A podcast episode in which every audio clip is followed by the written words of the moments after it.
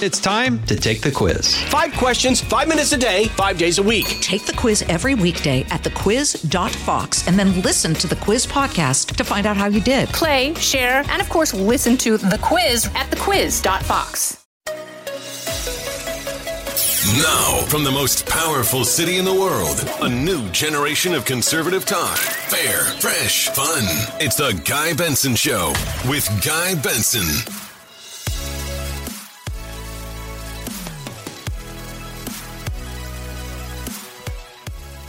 It's Wednesday, the 1st of September, 2021. Welcome to a new month here on The Guy Benson Show. I'm Guy Benson, your host. Always thrilled to have you all listening. It's an honor. 3 to 6 p.m. Eastern Time every weekday. GuyBensonShow.com, our online home. You can also get the free podcast there, as well as FoxNewsPodcasts.com or wherever you get your podcasts. No charge to you on demand every day. We, of course, recommend listening live. Hell of a lineup coming up.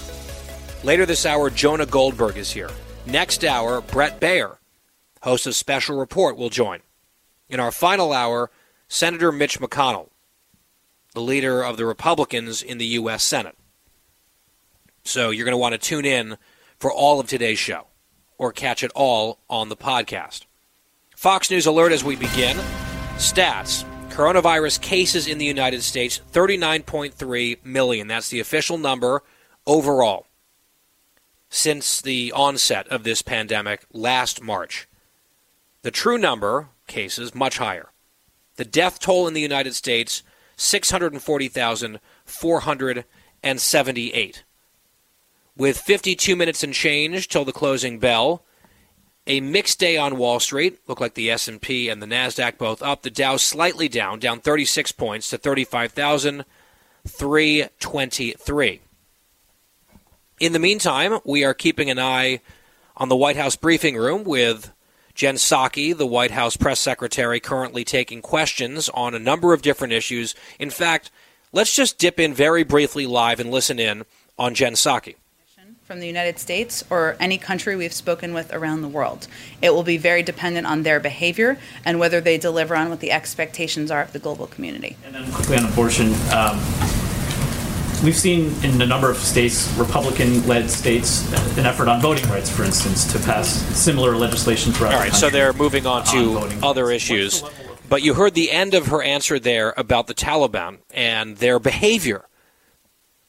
Apparently, the Biden administration's relations with the Taliban will depend on the behavior of the Taliban. And I think that that is a very good place to launch the opening monologue, as a matter of fact. Couldn't have planned that any better. Because I want to talk about that. And I want to begin that conversation by playing you a few sound bites from Jake Sullivan. Right? He's this sort of dweebish guy, the national security advisor for Biden who looks like he just walked off of an Ivy League campus where he just gave a lecture about something. And they have him out front talking about a lot of these issues and saying some truly outlandish things about Afghanistan, making excuses for our failures there. And by our, I mean the Biden administration's failures there and our broken promises to so many people. And there was something that he said in particular on Good Morning America that completely blew me away. He was asked about the betrayal. He was asked about the critics who were saying this was planned horribly. We've left Americans behind, hundreds, probably thousands of Americans behind. New York Times, as I mentioned yesterday, reporting that there are thousands, likely, green card holders and legal permanent residents of the United States, i.e., Americans, stranded in Afghanistan, in addition to the unknown number of U.S. citizens. They say it's in the low hundreds. I don't think I necessarily believe them, and we got into some of that math yesterday. And then we know that the number of Afghans that we've left behind, who we promised to get out, they number in the tens of thousands. And we will highlight some of that later in the show today, a new Wall Street Journal story and analysis about that. So Jake Sullivan's asked about the criticisms on this front, And his answer, I think, is just extraordinary. And there's one part of it in particular that I want you to focus on. Listen to the whole thing, and then we'll drill down a bit. Cut 16, the National Security Advisor under the Biden administration. Leadership means taking a look at the situation and asking the hard question what is going to be in the best interests of the United States of America, those American citizens still in Afghanistan, and those Afghan allies? And he got a unanimous recommendation from his Secretary of State, his Secretary of Defense, all of his civilian advisors, all of his commanders on the ground, and all of the Joint Chiefs of Staff that the best way to protect our forces and the best way to help those Americans was to transition this mission. At the end of the day, the question will be Did we protect those American citizens? Did they get out if they wanted to get out? We believe that we will get out any person who wants to get out, and we will have completed that mission. And those who are criticizing are not the ones who have to sit in the Situation Room and make the hard calls about the threats that we face and the objectives we're trying to obtain. And President Biden made that hard call, and it is a call he believes will ultimately serve the interests of our people, all of our citizens, and our country. Okay. So he's saying we expect down the line we'll get everyone out. I think that is a massive leap of faith. I think it flies in the face of what we're already seeing, and I will bring you some more details on that here in just a moment. But notice that towards the end he says those that are criticizing are not the ones who have to sit in the situation room and make the hard calls. As if you have to be on the very inside, part of the inner sanctum of the top levels of government to truly appreciate the hard calls being made. The problem, sir, is that the hard calls that were required in the last few weeks, including the decision to leave Afghanistan, leaving Americans behind, leaving allies behind, whom we promised not to leave behind, that quote unquote hard call was made as a direct result of a bunch of other wrong, bad calls, terrible decisions, foolish, idiotic decisions by the President of the United States and the team around him, including you, Jake Sullivan. You guys aren't bystanders who got handed a horrible hand, right? Uh, talking about, you know, the cards analogy. It's like, oh, you know, here's the deck of cards, here's what you've got. Of course it wasn't ideal in Afghanistan. It never was. But they were not handed this timeline, and they were not required to do things the way they did it. They were not required by some outside force to leave on August 31st. They weren't. That was a choice they made to stick by it, largely because they were so reliant on the Taliban at that point to not kill Americans. Right, there was this momentary truce. We had handed over so much control to the Taliban, including control of Kabul. Taliban reportedly, in the Washington Post says this, offered us Kabul during the evacuation. We, Biden, said no. So the Taliban and their Al Qaeda allies controlled Kabul. So we were backed into a corner, a corner that we backed ourselves into with bad decisions.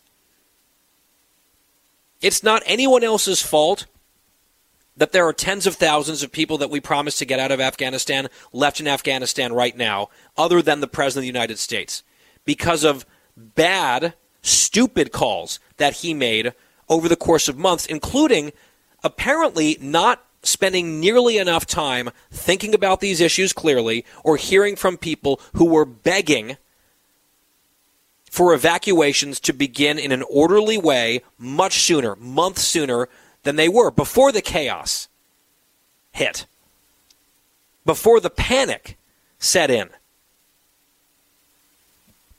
That's on the president. That's on guys like Jake Sullivan. And no, we don't have to be in the situation room to sit in judgment of that. We have to open our eyes and our ears and look at the results And of course, we have every right to criticize. It would be insane not to. And to get indignant and sort of play this card, oh, well, you're not the ones who have to make the hard calls. These terrible decisions, these horrific choices that you made, were set up over the course of months by your own ineptitude, incompetence, and apathy.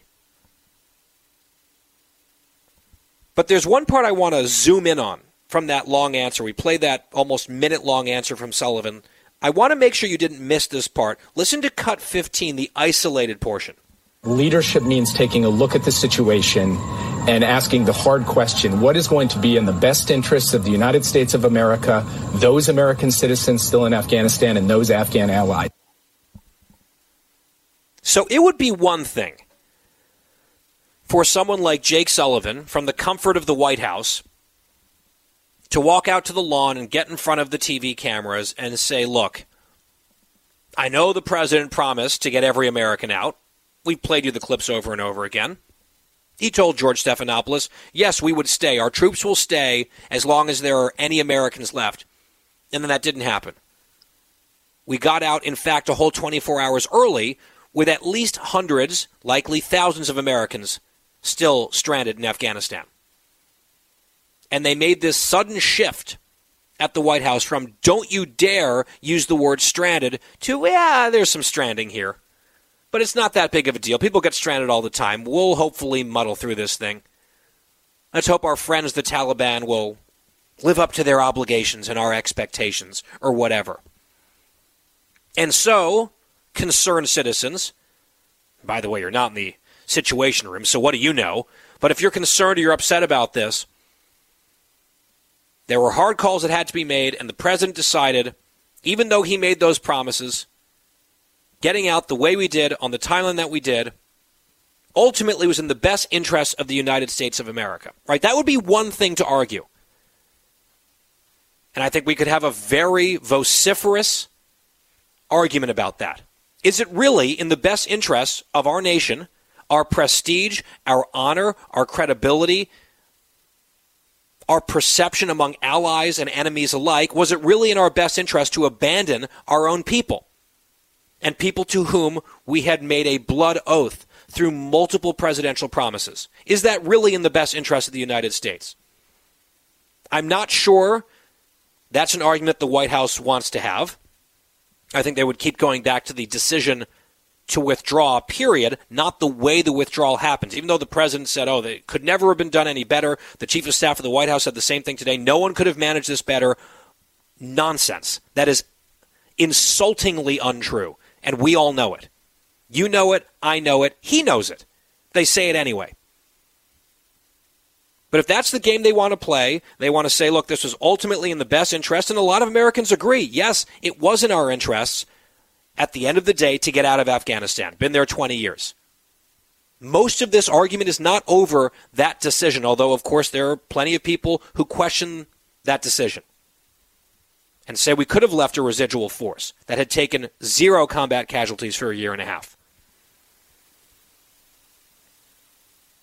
But most of this debate has been about the shambolic and disgraceful nature of the withdrawal and the shattered promises and betrayals along the way. And if they want to chalk that up to U.S. interest, be my guest. But in that clip, Sullivan goes a step further. He says it's also in the best interest, his words, in the best interest, quote, of those American citizens still in Afghanistan and those Afghan allies. I actually had to rewind the tape and make sure that I heard him correctly. Jake Sullivan, Biden's national security advisor, is actually out there saying, and this is now the White House line.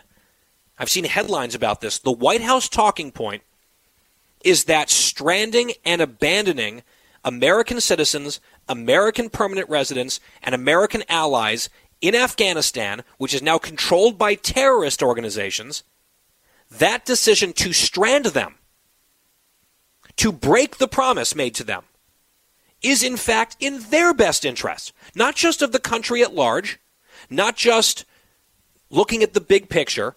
They actually want us to believe that stranding and abandoning and leaving behind in a Taliban and Al Qaeda controlled country with a huge ISIS presence, leaving Americans and allies behind, allies who were being hunted and killed, was actually in the best interest of the stranded. So think about the evolution of the talking points, and this happened in, in the span of days. Jen Psaki waved her finger at Peter Doocy. Don't you call them stranded. It's irresponsible to call these people stranded. We're getting them out. Biden said over and over again, we're going to get you out. Yes. When asked, yes or no, point blank question, yes, we're going to get them out. Will you leave American troops to get American citizens out? Yes. Then that didn't happen. Then you have the Pentagon spokesman saying, well, people get stranded all the time. And the National Security Advisor has the temerity to go on television and say, in fact, the people that we left behind and stranded, we did so because that's in their best interests. I am gobsmacked that they're saying this. I cannot believe this is actually their argument. As for the Taliban and their behavior, as Jen Psaki was just talking about when we dipped into the live press conference moments ago, the expectations that we have set for the Taliban or whatever this gibberish is, let's get an update on that when we come back because the BBC has a blood curdling report out of Afghanistan about what's happening. Let's talk about the Taliban's behavior. Let's think about if it's really in the best interests of our allies to still be stranded there. I wonder if Jake Sullivan would truly believe it's in the best interest of Jake Sullivan to be stuck in Afghanistan if Jake Sullivan were stranded in Afghanistan. I tend to think not. It's easier to say that from the north lawn of the White House. Jake. It's the Guy Benson Show. We'll be right back. Energetic, informed, fast paced. Guy Benson Show.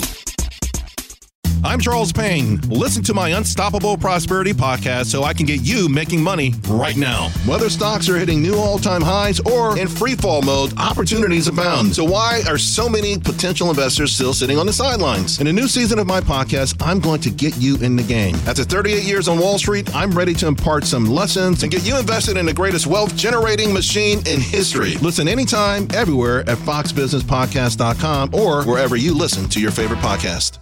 New from the Fox News Podcasts Network. My name is Kennedy, and welcome to my podcast, which will, I humbly say, single handedly save the world. You're welcome. It's Kennedy Saves the World. Subscribe and listen now by going to foxnewspodcasts.com.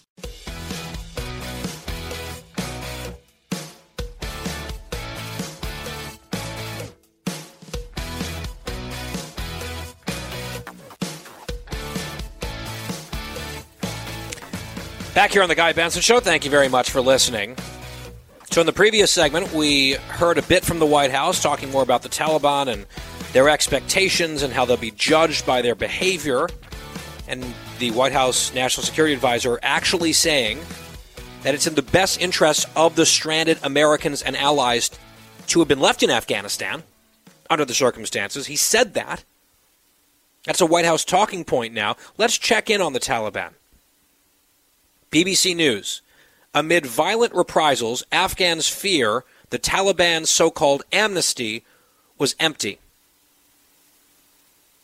The story talks about the moderate image being portrayed to the world and talked about in Washington, D.C. But, quote, there is growing evidence that the reality on the ground is different from the rhetoric, including a spate of revenge killings. Sources inside Afghanistan as well as some who recently fled, have told BBC that the Taliban fighters are searching for and allegedly killing people they pledged they would leave in peace. Who's surprised? Here's a quote They haven't stopped killing. A few days ago, they killed 12 members of the out of the gates and ready to go. Hey, it's Hutton Withrow. Hot Mic is here on the Outkick Network. We've got your afternoon covered with the latest sports discussion, and it's available wherever you find your audio. Daily analysis and news. He is hot. I am Mike. Actually, my name is Chad. His name is Jonathan, but you get the picture. We're going to bring it every single day. Whatever you want to call us, we'll respond to. We just want you to respond to what we're dishing out every day. And while you're here, we hope you subscribe to the podcast, like, subscribe, and share. Special Forces in Kandahar, three soldiers in Jalalabad as well.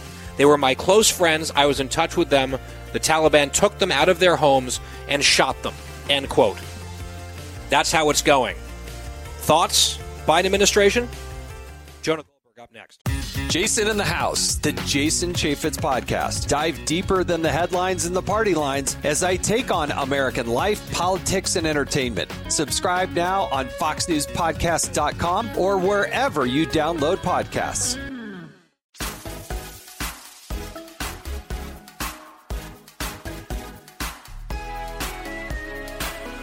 Talking about the issues you care about. Guy Benson. Thanks for listening to the Guy Benson Show. Our website, GuyBensonShow.com. The podcast, always free there. Joining us now is Jonah Goldberg, editor in chief of TheDispatch.com and a Fox News contributor, fellow at AEI. And his latest book is Suicide of the West. Jonah, good to have you back. Always great to be here, my friend. Well, just big picture thoughts from you. I know you have an essay out talking about a defeat of choice in Afghanistan. You've seen the withdrawal go the way that it has. You've seen the president and his administration spin it the way they have, and the speech yesterday from Biden in particular. Before we get into any of the specifics, what's your analysis of what we have all just witnessed these last few weeks?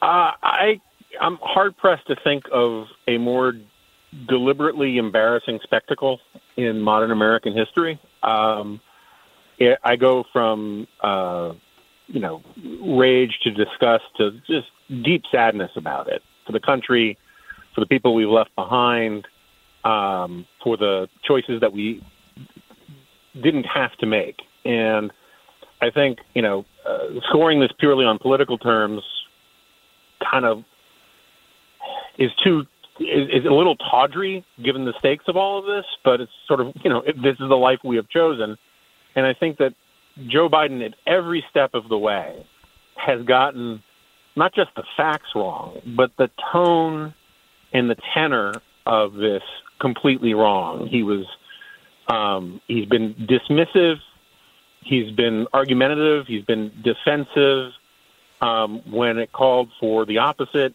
He has been um, angry when um, and and boastful when he should have been humble, and um, and sad, and he's been sad when he should have been angry, as a, when the when 13 American service members were killed.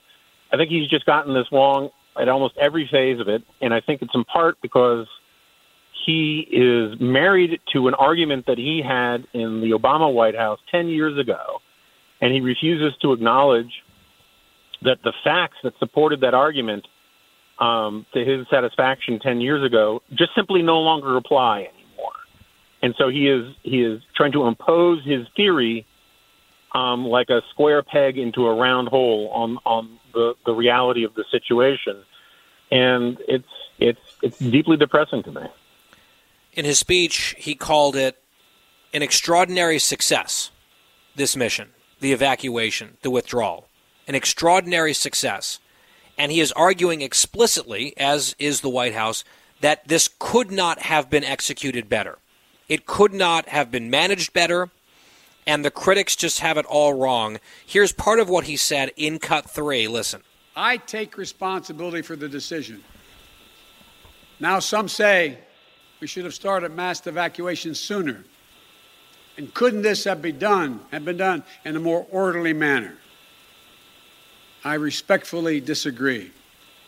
Imagine if we'd begun evacuations in June or July, bringing in thousands of American troops and evacuating more than 120,000 people in the middle of a civil war. There still would have been a rush to the airport, a breakdown in confidence and control of the government, and it still would have been a very difficult and dangerous mission Jonah, he's basically saying his hands were tied. It couldn't have done. It couldn't have gone any better. It could not have been more orderly. Imagine if we had gotten more people out sooner.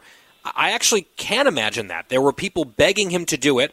We had multiple airfields. We had Bagram. We had all sorts of ways to do this in a much more competent way. The choice was made not to do it while he himself was saying that even after the withdrawal, Afghanistan was going to be stable. things were going to be okay. It was highly unlikely that the Taliban was going to take over the whole country. The Secretary of State said our embassy was going to remain open. We are going to have a robust diplomatic presence. They were saying that things were going to be uh, okay in Afghanistan. Obviously, they were dreadfully wrong about that. He also pledged an orderly, sensible withdrawal, and now he's saying we could have never achieved an orderly or sensible withdrawal. It just, I don't know, aside from a few hardcore partisans, maybe Biden believes it himself, I don't know.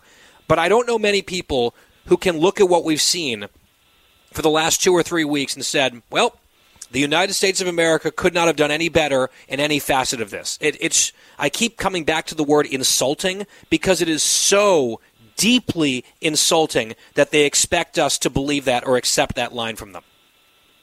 Yeah, look, I mean, I, I'm totally with you.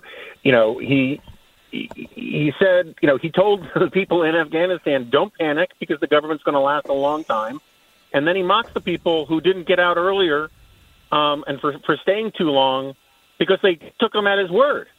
Um, you know, he blames the Afghan military for re- refusing to fight without ever acknowledging that by withdrawing the logistics, the air support, the, the, the contractors who, who maintain and help make the Afghan Air Force work, um, and by closing Bagram, that he sent the signal to the Afghan military that you know they couldn't function. I mean, literally, the Afghan military, and this this is an indictment of the Pentagon to some extent, was trained to operate as a force multiplier of the United States. And so then you take the United States out of the equation, and it's just simply not organized to function as a standalone army. And maybe it should have, and maybe part of a, a more reasonable withdrawal plan would have been to prepare the army for this eventuality.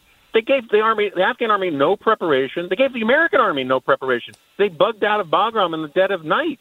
What kind of signal did that send? Right, and before the evacuations, before the withdrawal. Yeah, and look, they they sparked a panic, and then they mocked people for panicking.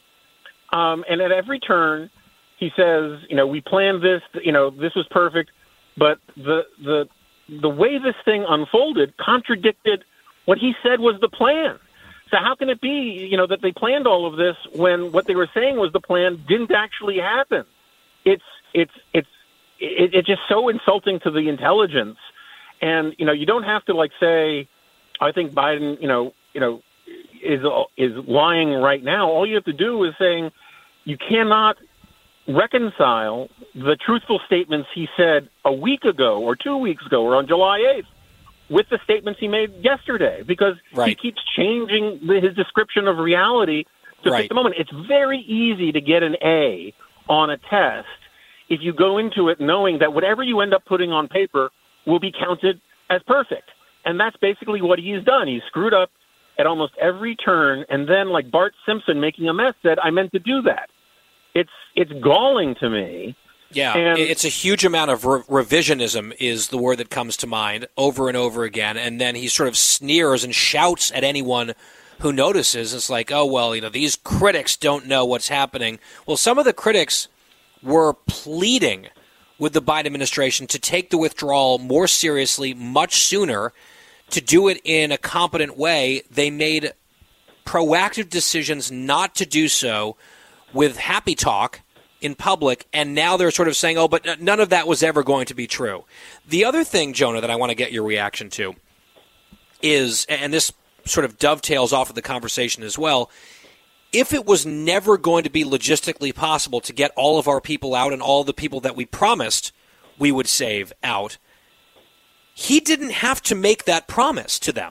He did. He made it over and over again. He made it in June. He made it in August. He made it just days before he then broke the promise.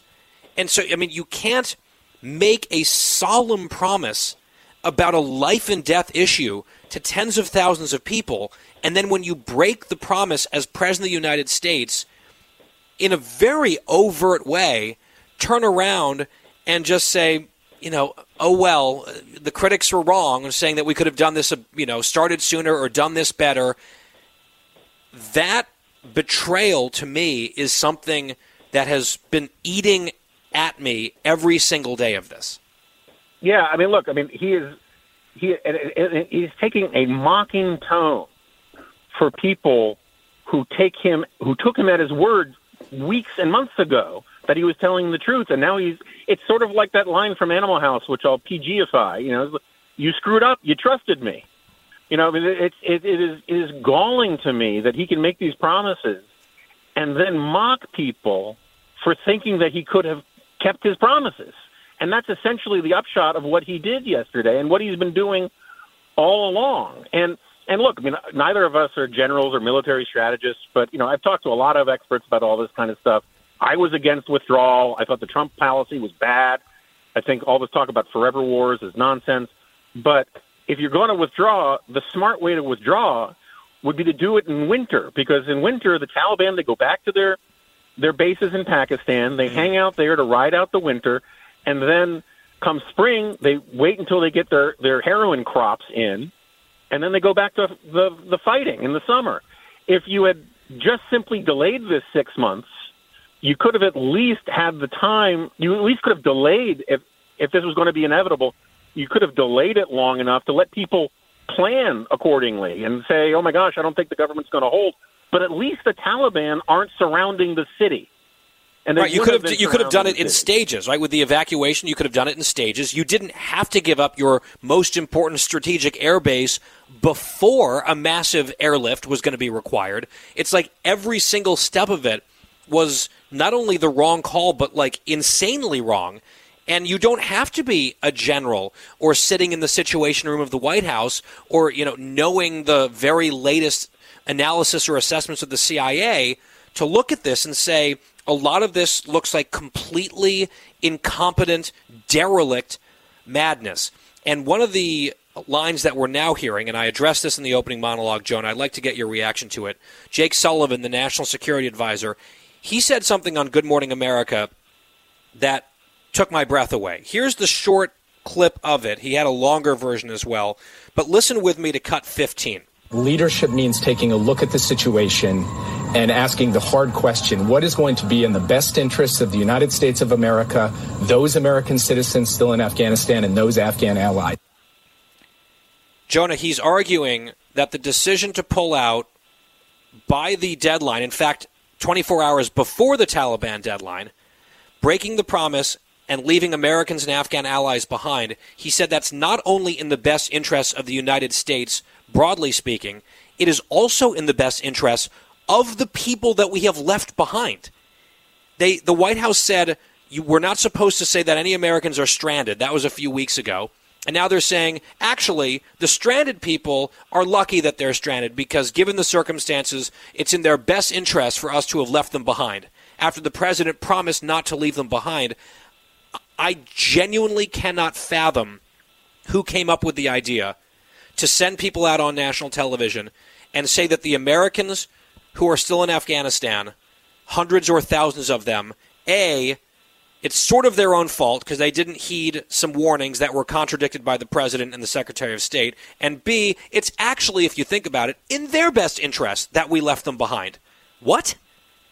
Yeah, no, look, I mean, eh, again, when he talked to George Stephanopoulos, what, two weeks ago, he said, we're going to get every single American, we're going to get every single Afghan ally, we're going to do it. And then two weeks later, he's saying, come on, man, you know, no one ever thought you could get all these people out, and, you know, and 90%, hey, that's pretty good. And, and now it's, you know, hey, it's, it's for your benefit that you're stuck there with the Taliban. it's, it, it, it, to me, what it is, it's, it, what is a sign of, other than Biden's stubbornness and fixation on a goal, regardless of any attempt to uh, do the implementation of, of the strategy to achieve that goal. Put all that aside. What this, what we're really in now is these guys are in pure news cycle management mode, and they think if they can just give people enough sort of permission to think, okay, I don't need to think about this anymore, they can then move on to some news cycle, and they're just brazening it out until they can get through it and they think people will forget. And they may be right, which would depress me greatly.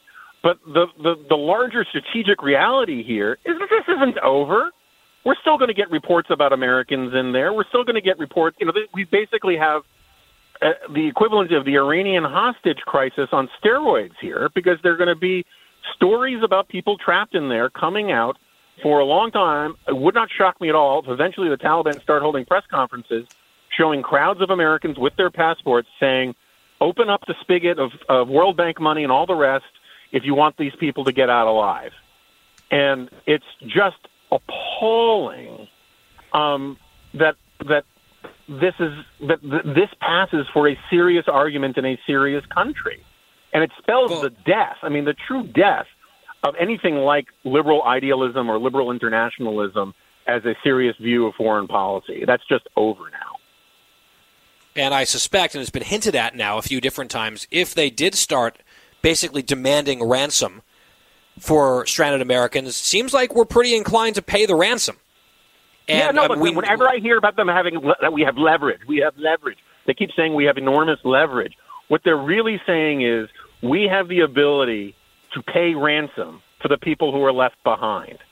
That's what they're saying. It's that this is. I mean, like the, you know, I, I spent 20 years as you know in poli- my first 20 years in politics. I kept hearing liberals talking about how outrageous it was that Reagan allegedly traded arms for hostages and whatnot. We're now talking about the mother of all trading arms for hostages. This is basically we're telegraphing to the Taliban we can do all sorts of things for you if you let us get all the people we failed to keep our promises to. And there's no way the Taliban is going to honor that for the Afghans that we made promises No. to. They No, might be gonna- Americans. Yeah, no, the Afghans are already dying, and we read a story from BBC near the top of the show detailing some of the massacres and uh, executions and assassinations that are already happening now, while the Taliban, as our colleague Jennifer Griffin has said, are sort of been on their best behavior recently.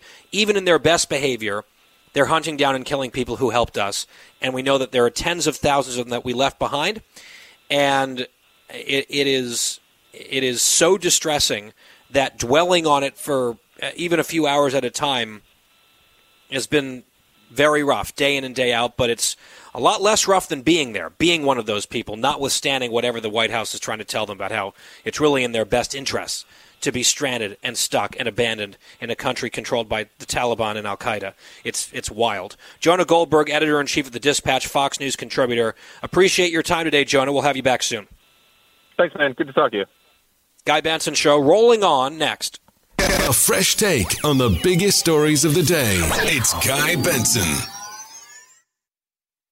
Fox Nation presents podcasts Women of the Bible Speak. I'm Shannon Bream, host of Fox News at Night and author of the new book, Women of the Bible Speak The Wisdom of 16 Women and Their Lessons for Today. Subscribe now on Apple Podcasts, Spotify, FoxNewsPodcast.com, or wherever you download your podcasts.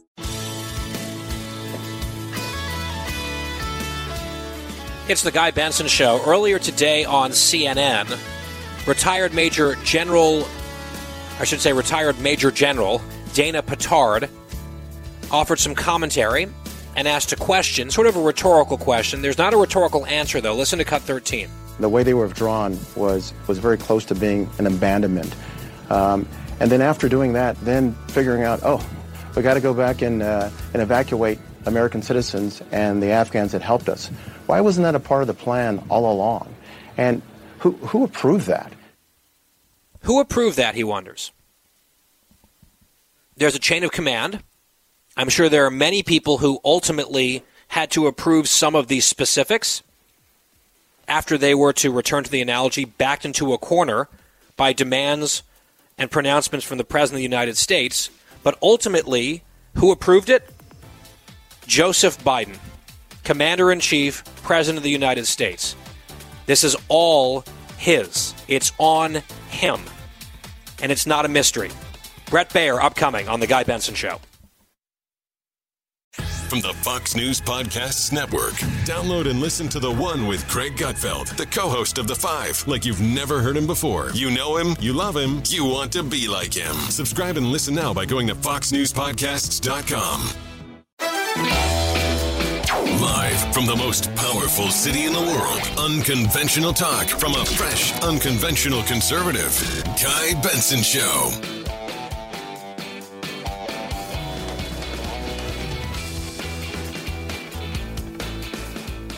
It's a new hour here on The Guy Benson Show. Welcome on in. 3 to 6 p.m. Eastern every weekday. GuyBensonShow.com for the free podcast. Still to come in the next hour, Senate Minority Leader Mitch McConnell, Republican of Kentucky, will be with us here on the show. Fox News alert as we begin our middle hour.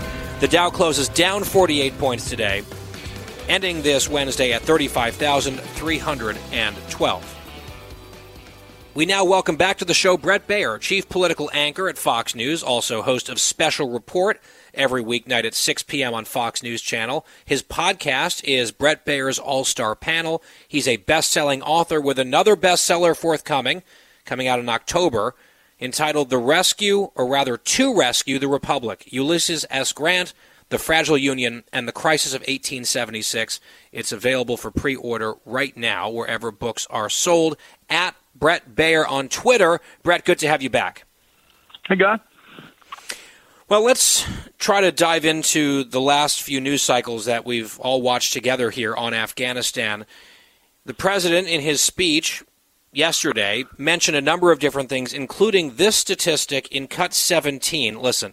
Now we believe that about 100 to 200 Americans remain in Afghanistan with some intention to leave.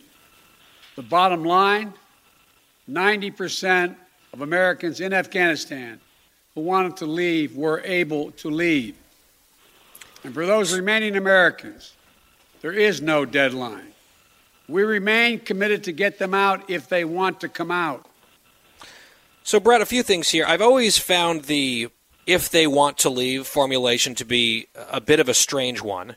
And he was kind of taking this victory lap in this defiant speech saying, well, 90% of Americans that want to leave, we believe 90% of them got out. We think there's a few hundred left, low hundreds. Number one, I'm not really sure if there's any clarity or transparency about where those numbers and percentages come from. Number two, the White House has now made a correction today, a clarification saying he meant to say 98% of Americans got out, not 90%. He said 90%. I'm not really sure that parsing of the numbers is really the debate that the White House wants to be having. What percentage of Americans did they leave behind when the president said on national television they were going to leave none of them behind and would keep troops on the ground until they weren't left behind and then left anyway? They're having a real problem on messaging, let alone math. Um, we don't know the the number, and I, I agree with you. The transparency here about what that number is, I think is um, is is not been good. The president, you know, came off as defensive in that speech, and you're right. If you're quibbling about uh, the percentage of Americans left on the ground, you're focusing on the Americans left on the ground, and uh, you know, let alone we're talking here about Americans and whatever the number is 100, 200, 250. You've got thousands and thousands of Afghans who helped the U.S. through 20 years of war who also are on the ground. In fact, the State Department today conceded that the majority of SIV, special immigrant visa holders, did not get out and are still in Afghanistan. The majority. So I, I just think that this whole thing is um, we're learning more and more every day. You have journalists left on the ground from Radio Free Europe and Radio yes. Liberty. Uh, you have, um, and now stories from the BBC down in Kandahar saying that there are executions going on of Afghan National Army uh, troops. It's you know we could see a real tragedy happening right before our eyes in Afghanistan. I mean, we already are right. the The deaths have begun. I'd say that the S- SIVs, excuse me, are probably the people in the gravest danger of being summarily executed. It's why we made this pact with them, this promise. You've helped us, we're going to help you. And then we didn't. A large majority of them are still there, tens of thousands of people, and we can talk about whether it's 40,000 or 80,000. It's tens of thousands. New York Times reported yesterday that among the Americans left on the ground are thousands likely of green card holders and permanent residents, the administration doesn't include those Americans in their tabulation that they talk to us about publicly about Americans left on the ground, U.S. citizens, and even that number in the hundreds seems to be built on math that has never really been explained. And Bret, at the top of the show, I played a soundbite, and I'm trying to get the reaction of all of our guests today to this soundbite. It didn't really get quite the attention that I expected that it might. Jake Sullivan, the national security advisor, for President Biden went on Good Morning America. And in cut 15, he said this about the decision to leave Afghanistan, all of our troops out, even with Americans and others still stranded. Listen. Leadership means taking a look at the situation and asking the hard question what is going to be in the best interests of the United States of America, those American citizens still in Afghanistan, and those Afghan allies? Bret, he's arguing explicitly that leaving when we did the way we did was not only in the best interests of the United States of America writ large, it is in the best interests of the Americans and Afghans that we left behind. The Jen Jen at the White House not long ago upbraided our colleague Peter Doocy for using the word stranded. And within a matter of days, we have the National Security Advisor saying, well, yes, there are stranded people there. And actually, it's in their best interests to be stranded there. I, I'm I cannot believe that they are saying this. Yeah, I mean, they may want to talk to those people who are desperately trying to hide and stay in safe houses from everything we're hearing on the ground. Um, I, I agree with you, Guy. I think this administration has talked about it so many different ways. Um, the other day, uh, you had officials at the Pentagon saying, "Well, people get stranded in countries all the time." and we you know, we get get them out. I mean, this it's really amazing if you think about it. If if we have ever left anybody behind like this in this way, um, I, I don't recall it in history, and I, I think that you know a lot of people say this is all going to go away, and it's not. You know, it's a chapter, and we're going to close the chapter as a as a country as far as dealing with this and the focus on it. I do think, Guy, that this one lingers because of uh, the credibility issue and mm-hmm. the competence issue that uh, Biden ran on as a candidate. Yeah, just the, the weakness, the callousness, the incompetence, and then to tell us over and over again, as if it's going to finally convince people, it could not have been done better. This is as well as it could have gone. And I would venture to say almost no Americans believe that. And I mean, the polling bears it out. There's polling that shows you know 80 plus percent of Americans said we shouldn't have all of our troops out until all the Americans who are on the ground are out, and then they did that anyway. And for them to, with a straight face, try to uh, persuade the American people through assertion that no one could have done it any better, and it just simply wasn't possible, I, I just don't think that's going to fly. And whether Afghanistan yeah. itself, you know, lingers and the residue of this shame continues on into the midterm election cycle, I have no idea. But I think what we're all seeing and feeling it, doesn't go away, and it's going to it's going to be at least part of the calculus, even if it's subconscious or you know embedded into the decision of many voters. Uh, it, it is a big, big data point, and as you say, it, it really could get worse for a lot of people yeah, who were there. Just just the images that are going to come out of Afghanistan and what we see of the real Taliban you know, I, I think it's going to revert to uh, what we know of the Taliban in the past, and we're already hearing stories of that. And and I I think that you know when we get the stories of really behind the scenes how these people are surviving after being left. Um, I think it's going to be heart wrenching, and it's going to be a lot of focus on the days and weeks that led up to this and why we didn't know or weren't prepared.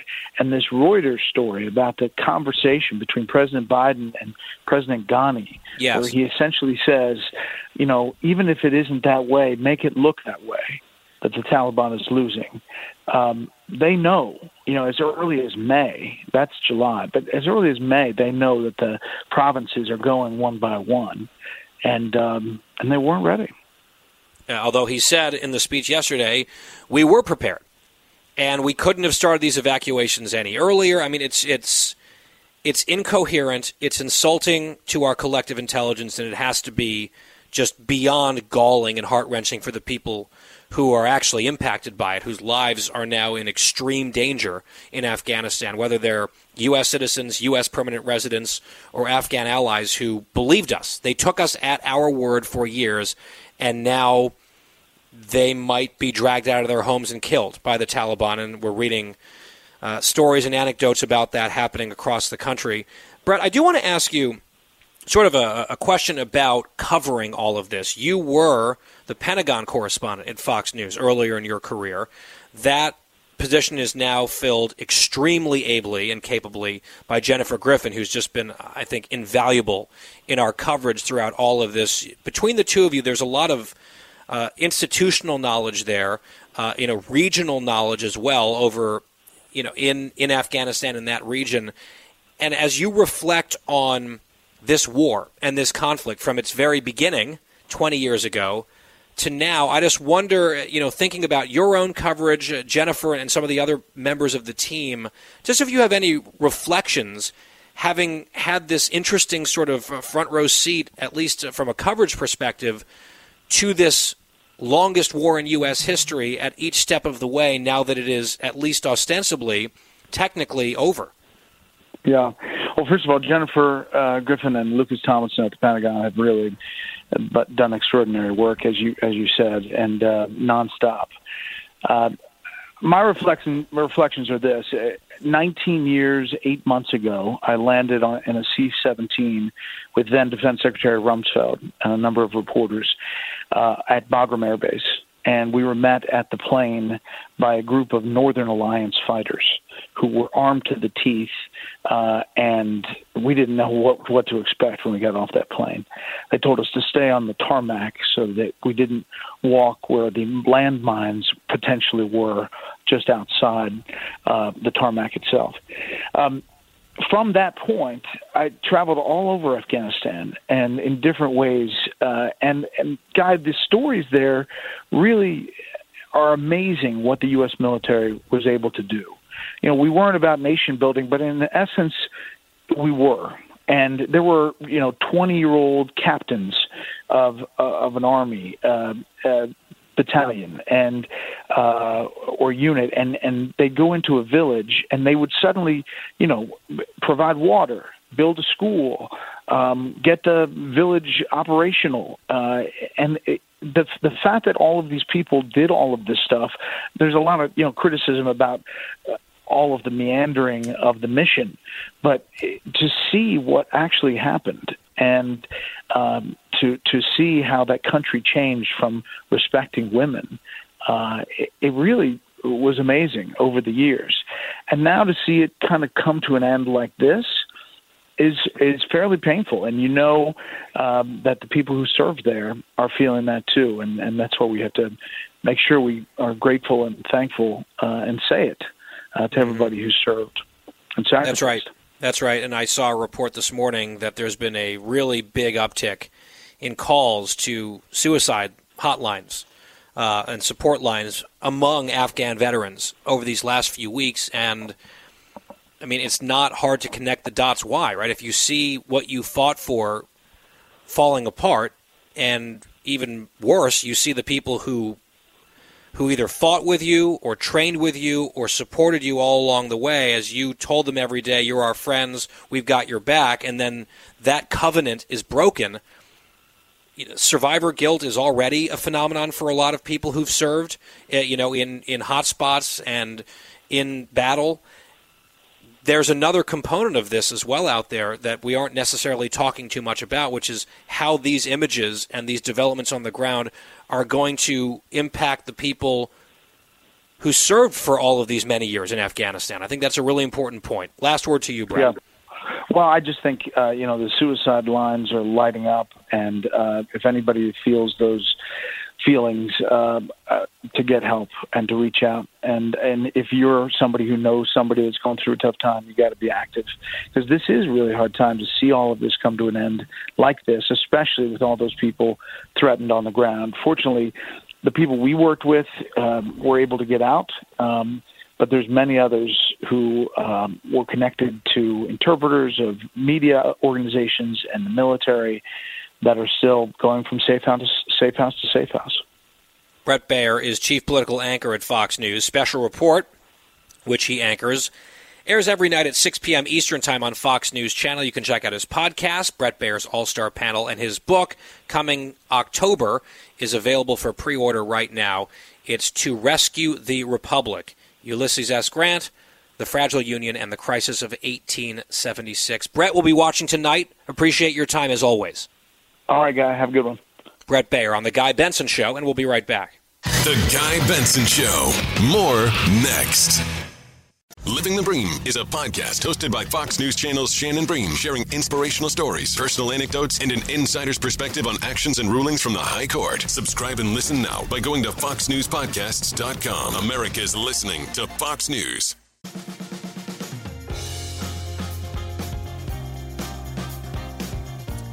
I'm Guy Benson here on The Guy Benson Show. Mitch McConnell coming up in our next hour. Bret Baier and I, in that last segment, made a few different references to some of these reports about the Taliban being the Taliban, including a BBC report, which I quoted from earlier in the show. And I want to be not vague but specific. There's a Wall Street Journal piece out this afternoon. Quote From executing rivals to restricting women's rights, the new Taliban in Afghanistan look a lot like the old Taliban.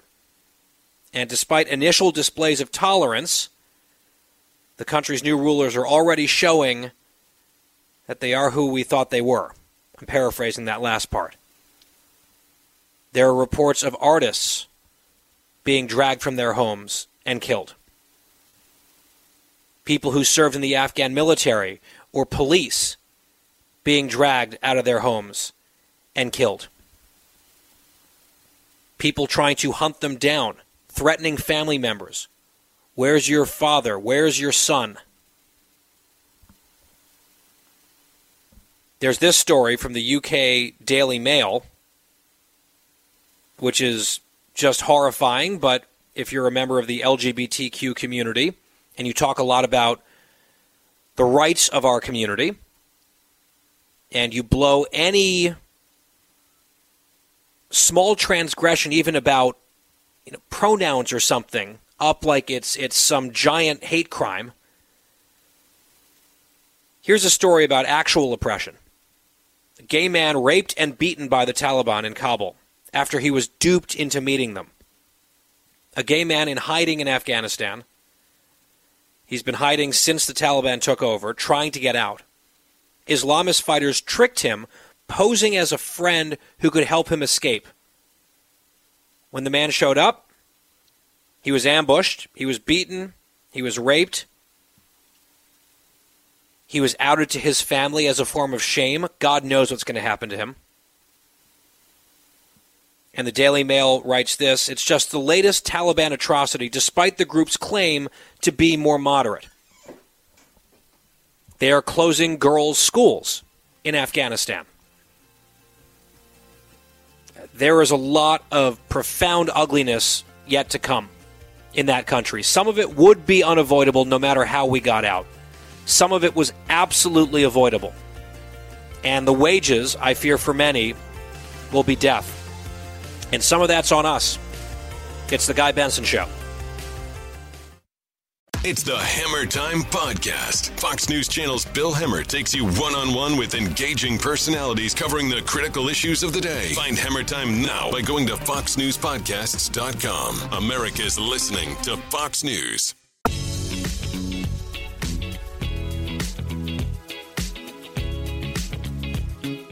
Talking about the issues you care about. Guy Benson. It is the Guy Benson Show, halfway through the program today. Glad to have you here every weekday.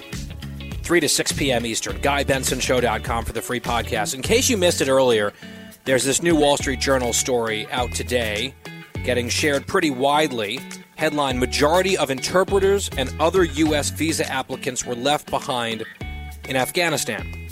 U.S. still doesn't have reliable data on who was evacuated from Afghanistan, that according to senior State Department officials.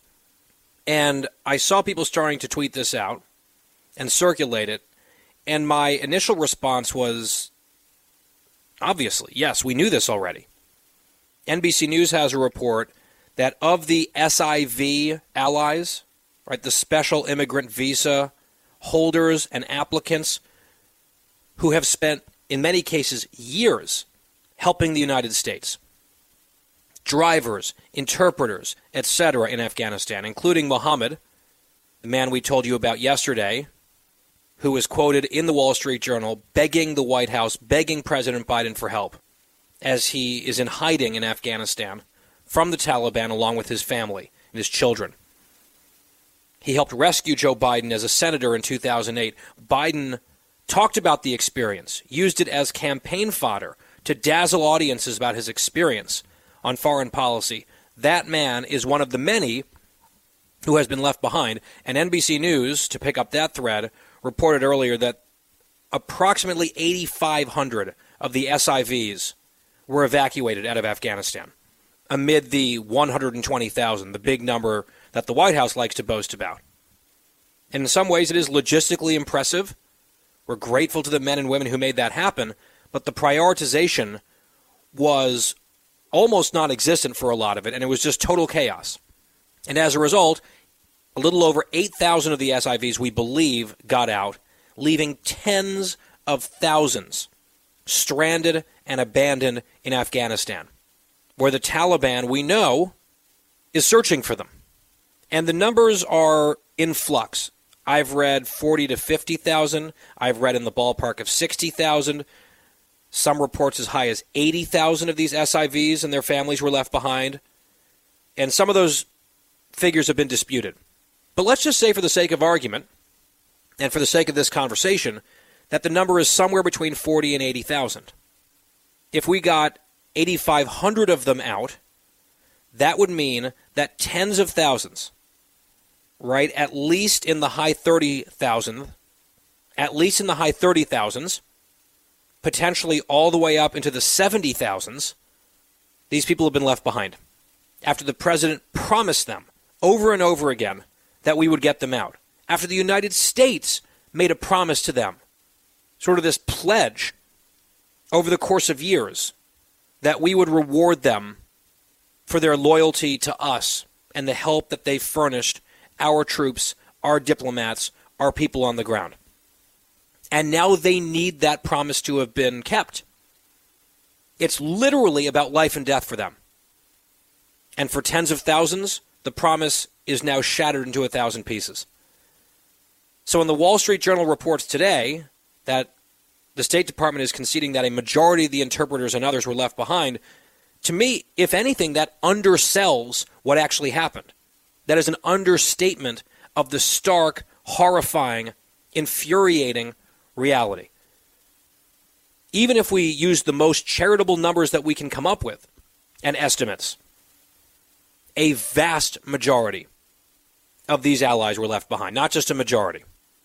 Here's the story in the journal. The U.S. left behind the majority of Afghan interpreters and others who applied for visas to flee Afghanistan, a senior State Department official said on Tuesday, despite frantic efforts to evacuate those at risk of Taliban retribution in the final weeks of the airlift.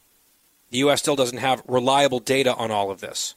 Quote, I would just say it's the majority of them, the official said, just based on anecdotal information about the populations we were able to support. Again, if anything, this is positive spin. Imagine the headline saying that we left a majority of these people behind in Afghanistan being the positive spin. When the reality is we left the overwhelming majority of them behind. And because the planning was so terrible, because the logistics were not there, notwithstanding what the president claimed yesterday in his speech, one of the more embarrassing things that he said that this was an extraordinary success and it was because of careful planning and we were ready. He said, We were ready for all this. No, they were not. Don't insult our intelligence. You weren't ready. You weren't even close to ready, sir the White House Chief of Staff Ron Klain on TV this morning saying, no one could have managed this better. Nonsense. I actually want to say BS. That feels like the appropriate term to use, the real word, because it's such transparent BS. No one could have done this better. Get out of here. We don't believe that. You're not going to gaslight us. The United States of America could absolutely have done much, much better than what we've seen under this president and this incredible failure. If it had been planned even partially well, slightly better, there would have been a hierarchy. American citizens, legal American residents, who we also consider Americans, SIV holders and applicants and their families, and then other potential refugees in that order. Instead, out of the 120,000 that we got out, more than 100,000 of them approximately, the estimate is, were among the final group on that totem pole that I just mentioned. When you had hundreds, probably thousands of Americans left behind and tens of thousands of SIV holders left behind. They got it completely backwards because there was this ruinous, insane, mad rush in a panic at the very end. There's a quote here in the Wall Street Journal back to the story, including family members of the SIVs, as many as 100,000 Afghans may be eligible for relocation. I'm sure they feel great about being eligible. The eligibility should have mattered within the last few months, not now after we're gone. Quote, everybody who lived it is haunted by the choices we had to make and by the people we were not able to help, the official said. And by the way, they had to make these choices the way they made those choices because of the President of the United States and his policy. And when the official says that they were not able to help a lot of people, it's because the United States from the top chose not to help them. Which brings me to a Twitter thread that was brought to my attention yesterday. I amplified it. Matt Zeller runs a group called No One Left Behind. And he has been fanatically committed to trying to get precisely these Afghans out of the country so that they won't be targeted and murdered by the enemy. This has been his passion project. He's been all over it, not just for months, but for years. He feels a special debt to them, and he's done everything that he possibly can on this front. We actually played some audio of him when he appeared on MSNBC reacting to a recent Biden speech, saying he felt like he watched a totally different speech when listening to the analysis of the very slanted pro Biden anchors over at MSNBC, talking about the precipitous withdrawal, the chaotic withdrawal, and the likelihood at the time that so many of these people would be abandoned in Afghanistan. This was a thread that he posted, Matt Zeller, back in March. Right? So this wasn't sort of a last minute, hey, we might be in some trouble here. This was months ago a few months after Joe Biden took office and a few weeks before Joe Biden announced his final decision in April to get the United States military fully out of Afghanistan by this deadline, August the 31st.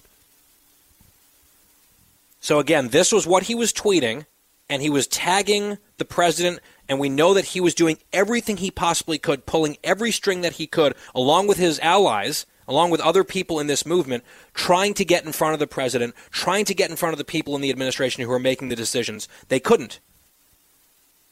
They ran into brick wall after brick wall. The administration, the president, wouldn't listen to them, wouldn't hear them. And there's a very real human toll resulting from those decisions. But on March 26th, Matt Zeller tweeted at the president, at the Secretary of State, and the Secretary of Defense and he was linking to a piece in the Atlantic called A Debt of Honor.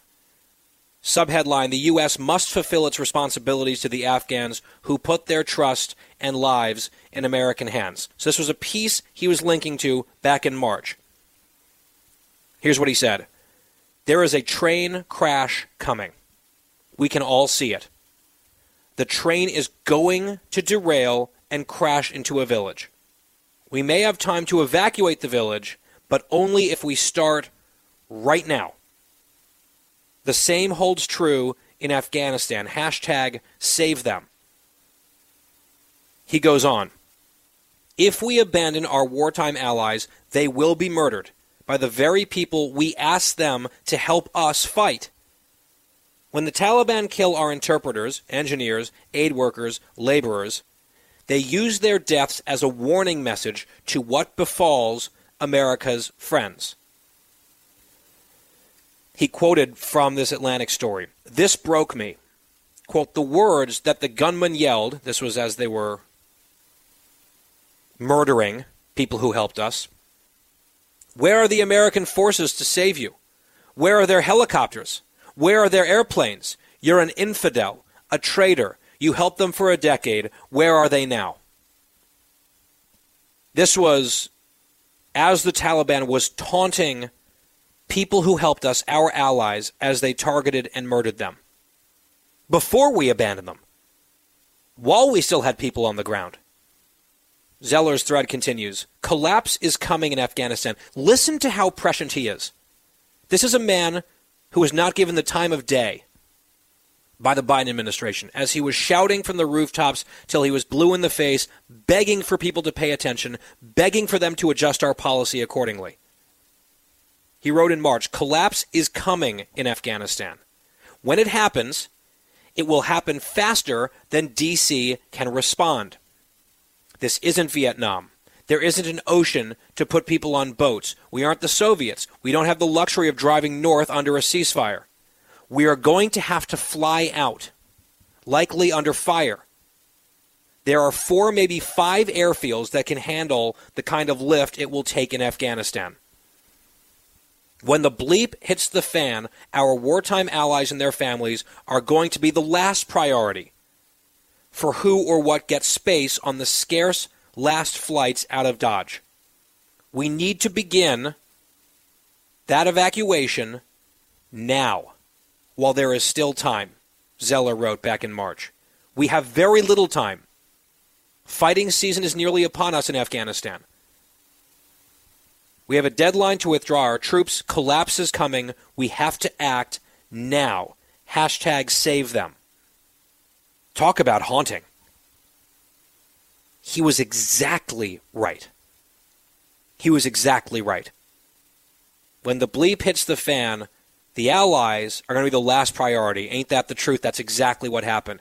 He said when the collapse comes, it's going to happen faster than DC expects or can respond. Absolutely right again.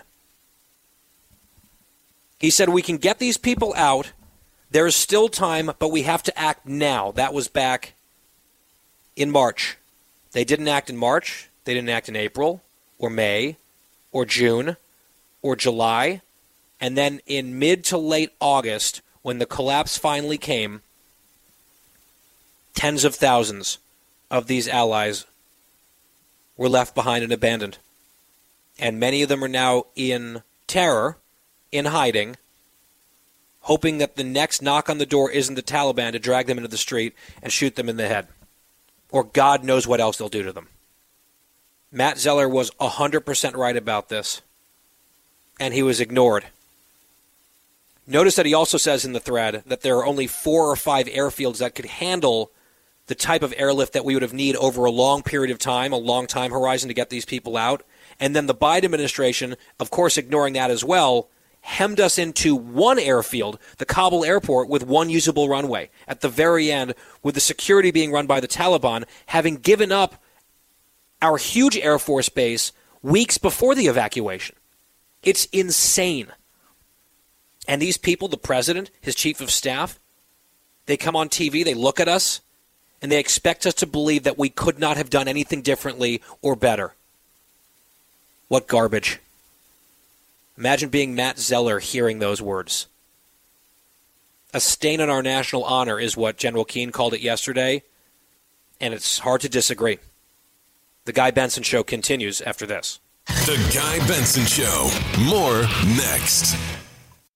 With Fox News Podcasts Plus, you can enjoy all your favorite Fox News podcasts without commercials. Subscribe now at foxnewspodcasts.com.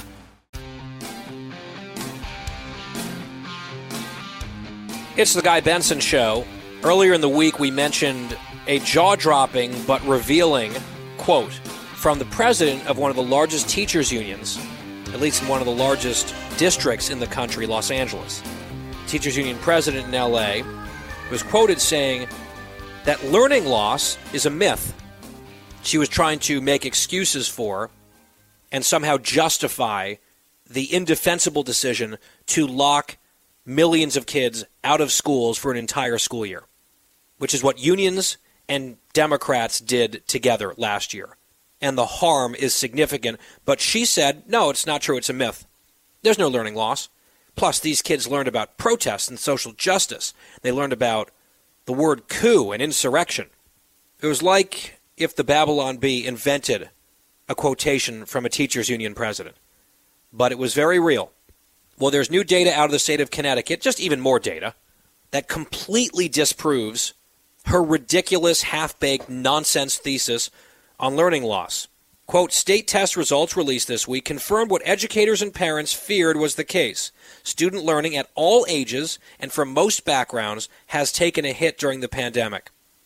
The assessment data offers the first glimpse at how student learning fared in Connecticut during COVID 19, showing proficiency rates dropped since the 2018 2019 school year, the last time state tests were administered. Listen to this. Students who learned fully or mostly in person last year lost the least ground, while their peers in hybrid or mostly remote models showed weaker achievement and growth.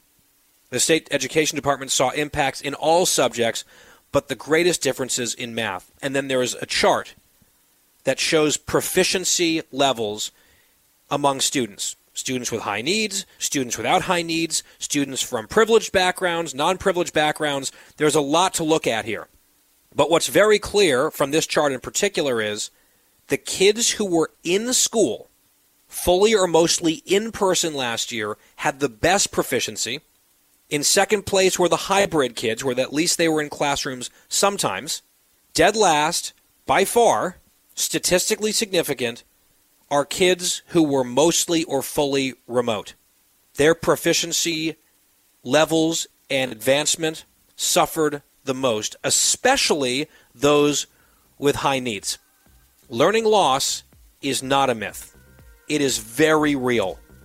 The data shows it, and don't let anyone try to convince you otherwise for their own selfish, backwards political narratives. Final hour of the Guy Benson Show coming up. Senator Mitch McConnell, Republican leader in the upper chamber, joins me after this.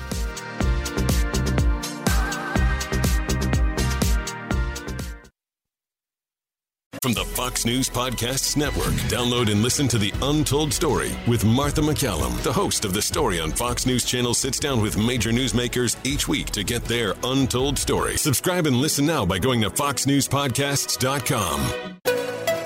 It's 5 o'clock in the most powerful city in the world, Washington, D.C. It's time for the Guy Benson Show Happy Hour, sponsored by the Finnish Long Drink. Finland's most popular alcoholic beverage has come to America. Visit thelongdrink.com. And now, here's your host, Guy Benson.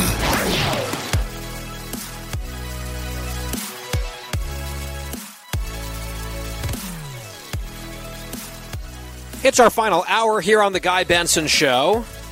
Our website, GuyBensonShow.com. The podcast is free every day. Happy hour sponsored by our friends at the Finnish Long Drink, which is so good and refreshing. TheLongDrink.com is their website. It's for 21 and over only. Always drink responsibly. TheLongDrink.com. You can see where they're sold near you. They're expanding. You can also order online. We are joined now by the Senate Minority Leader, Mitch McConnell, Republican of Kentucky and Senator. It's good to have you back. Hey, glad to be with you, guy. I'd like to start on Afghanistan. You have, because I get your speeches and your press releases, I'm on the email list. You have been talking about Afghanistan and warning about withdrawal and certain elements of the withdrawal, not for weeks, but for months throughout the entire Biden presidency, and indeed back into the previous presidency as well, as you have watched everything unfold at the end of August and now into September, as the Biden administration have uh, has collectively pulled out of Afghanistan with the mess that we've watched. I wonder what your thoughts are and your overall analysis of the results of the policy and the planning or the lack thereof. Well, I think I would start by saying the war hasn't ended. It's just become more difficult for us to prosecute. The terrorist threat in Afghanistan is already greater than it was before this uh, rash decision to withdraw. It will continue to grow, and our capacity to counter it has been dramatically diminished. We failed to get all Americans and Afghan partners out hundreds of Americans and thousands of our Afghan partners are now Taliban hostages. And if that were not enough, we have shredded our credibility as a reliable partner. Senator, I want to play for you a soundbite that I have played now for our previous two guests today, Jonah Goldberg and Bret Baier. It's Jake Sullivan, who is the National Security Advisor to President Biden. He appeared on Good Morning America, and among other things, he had this to say, and there's one part of it that truly was astounding to me. Listen to cut 15. Leadership means taking a look at the situation and asking the hard question what is going to be in the best interests of the United States of America, those American citizens still in Afghanistan, and those Afghan allies? Senator, he said that it's in the best interest of the United States of America to have left Americans and allies behind. But he went further, saying it's also in the best interests of the stranded to have been stranded. And truly, I would like to know how they workshopped that talking point inside the White House. Uh, this is the weakest set of talking points I've ever heard uh, because this withdrawal made no sense. Um, it's important to remind everybody we had 2,500 troops there, only 2,500. We hadn't lost anybody in a year and a half. We lost more last Thursday, a week ago tomorrow, than any in any one of the previous four years. The total loss of American lives in um, Afghanistan over 20 years was about 2,000, which is very sad and regretful. But the Afghans lost 65,000. Uh, we accomplished the mission. The mission, remember, was to keep the barbarians from controlling the country, the Taliban. They didn't. And to make it impossible for it to be a staging ground for another attack on the U.S. here at home. The policy was successful. And in terms of uh, financial costs, about 1% of the Pentagon budget. Senator McConnell, as we see the promise that has been broken to American citizens, to permanent residents, to allies like interpreters, tens of thousands of them who are now stranded and at the mercy, in many cases, of the Taliban, the president has given speeches, his team backing him up, saying this could not have been done any better. The execution was as good as could have been hoped or expected. Uh, the Americans who are left or stayed, as Ned Price said, in some ways it was sort of their fault because they were warned uh, for a period of months to get out, although the president was making other assurances publicly at the time. And I know that there's a lot of people who are very, very angry about the way this happened about uh, you know the the violation of this covenant that we made with so many people. The president said on TV nationally, we are not going to leave if there are American citizens still left there, and then we left with American citizens still left. Is there going to be any accountability for this? I saw that you were asked a question about impeachment. You said that's not going to happen. Some of your colleagues in the Senate have called on the president to resign. I wonder what you make of that. Should anyone from this administration resign as a result of what's happened? Well, the, the president wanted this to happen. you know, I, I don't know why uh, people would resign in the administration who simply were following the orders of the president of the United States. Yeah, the only thing you left out call this an extraordinary success. It was an extraordinary success for the right. Taliban. That's who had an extraordinary success.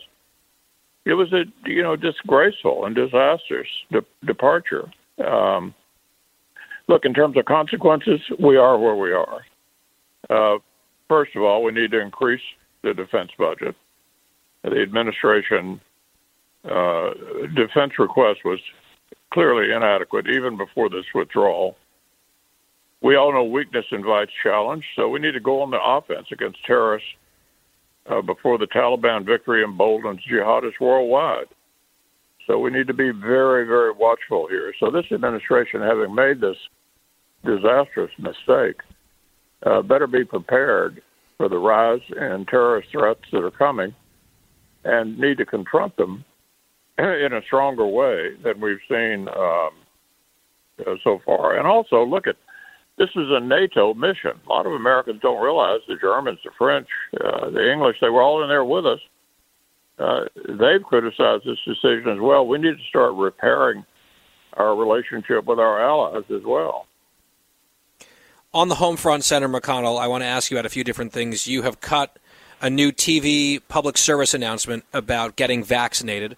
I know vaccinations and vaccines very personal to you, something that uh, you have thought a lot and talked a lot about, given your experience earlier in your life. What what sort of triggered this decision at this point? Because I know you've been very good on vaccines and urging people to get vaccinated all along since the vaccines were available. Was there something in particular that drove you to cut this PSA now? Well, the experience I had earlier in my life is I was a polio victim, and so I've, I've studied that disease, and I know it took probably uh, 50 years to find two vaccines that work. It has succeeded. We've largely eradicated polio in the whole world. Uh, I was thrilled at the success of developing three highly effective vaccines in less than a year, which we did as a result of Operation Warp Speed, which we funded last year. Honestly, Guy, it never occurred to me people would be reluctant to to, to take the vaccination, and uh, really, so now we have a we have an epidemic going on. Ninety percent of the people in the hospitals across America and in my state are unvaccinated. The answer to this dilemma that we face, the answer to this disease, is to get vaccinated. And I hope people will begin to realize that that's the only way this ever ends. Yeah, there's a, a young guy that I follow on Instagram who's young and very healthy, and he posted today that he's on day 11 of a COVID infection. He said he has not been hospitalized, but the symptoms have been severe. It's been extremely unpleasant for him, and he listed probably a dozen symptoms that he's been experiencing now for over a week and a half. And he's hoping that the worst of it is over, but he's not sure yet. And I asked him, Were you vaccinated? And his answer was no. And I hope that his example and, and many other examples, hospitalized individuals, and of course the deaths, are just overwhelmingly among the unvaccinated. And so I'm glad that you did the PSA. I'm glad that you are very consistent on that point. You really didn't ever imagine that there would be vaccine hesitant people? No, I didn't. Yeah, I, I, I was perplexed by it, and, and still am. Uh, I, I gather it's picking up some as a result of not what politicians like myself may say, but because of the uh, hospitalizations. You know, make the point.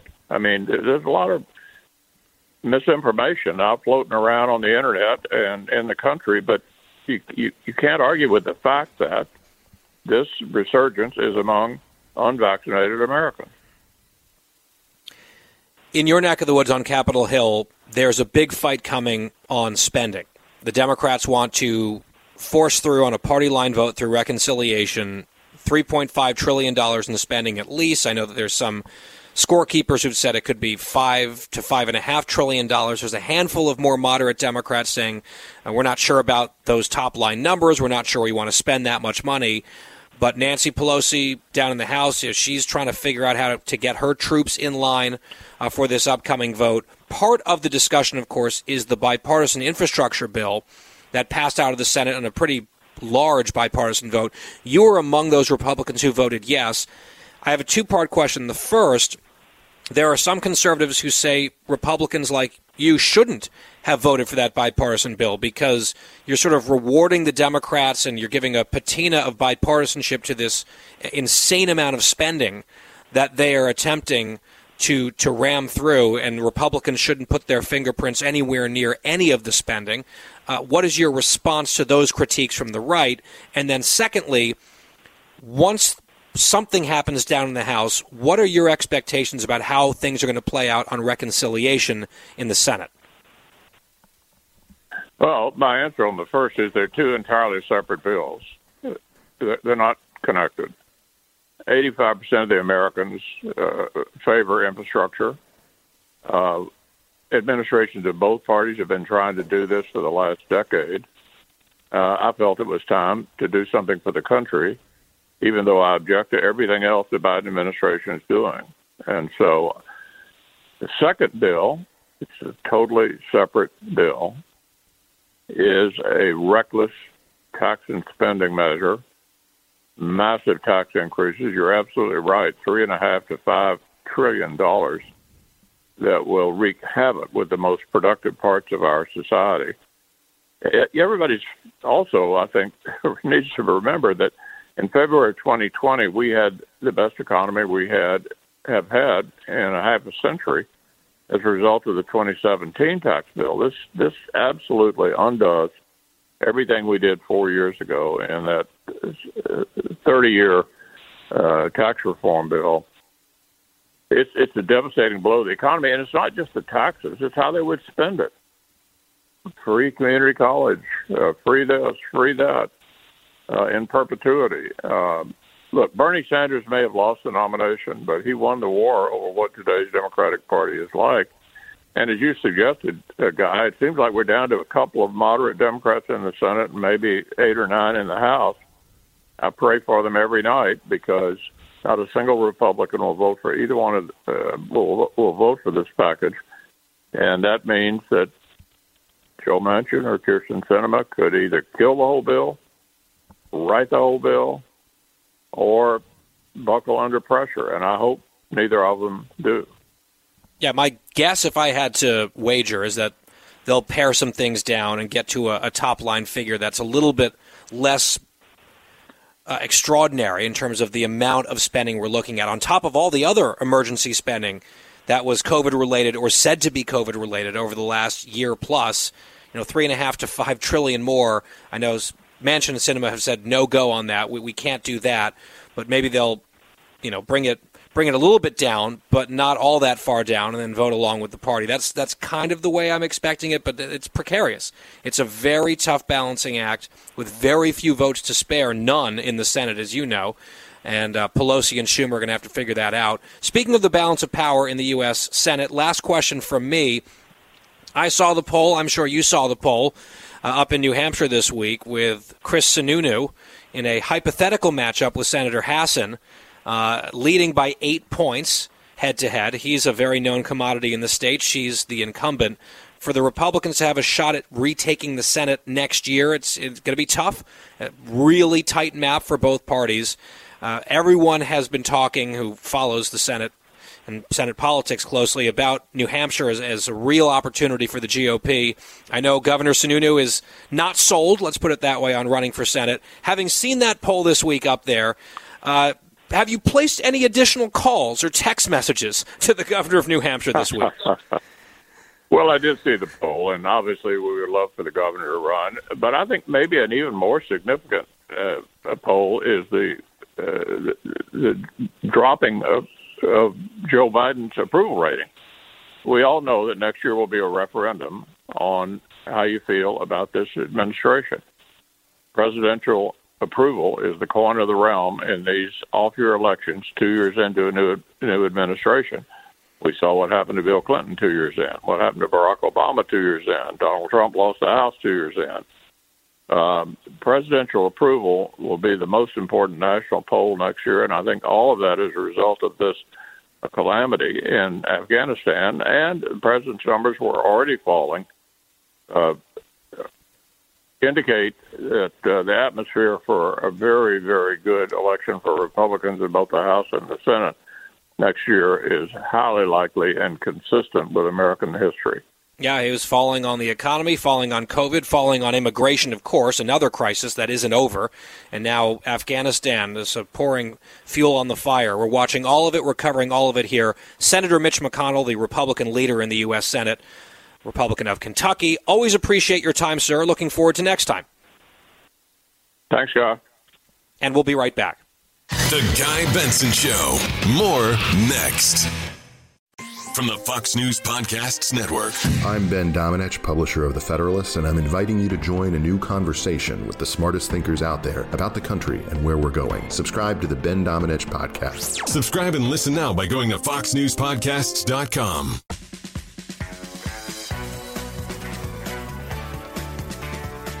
Back here on The Guy Benson Show. Thanks for listening. We just got off the air with Senator McConnell. And my last question was only half joking because I know the National Republicans would love for Chris Sununu, who's been a guest on this show, governor, sitting governor of New Hampshire, to run for that Senate seat. He would have a pretty good shot at winning it. It would be, at the very least, extremely competitive. I think he might be a slight favorite there. And that would really give a great opportunity for Republicans to expand the map a little bit. They should have an opportunity to take a Senate seat back from Raphael Warnock in Georgia or Mark Kelly in Arizona if they don't engage in a, circular, a circular firing squad, which, again, is not guaranteed with the Republican Party. Nevada is another opportunity for a pickup. I saw one poll out that shows the incumbent Democrat there is in pretty uh, weak territory in terms of approval and some of the head to head numbers. It's very early out there. Still relatively tough state, but maybe doable. But the GOP will be playing defense in the Senate in Wisconsin, in North Carolina, in Pennsylvania. I mean, it could be razor thin as it is right now 50 50, and the difference between 50 50 Schumer and 50 50 McConnell is a big one. So you need to be 51 49 McConnell. It might start in New Hampshire. We're watching it.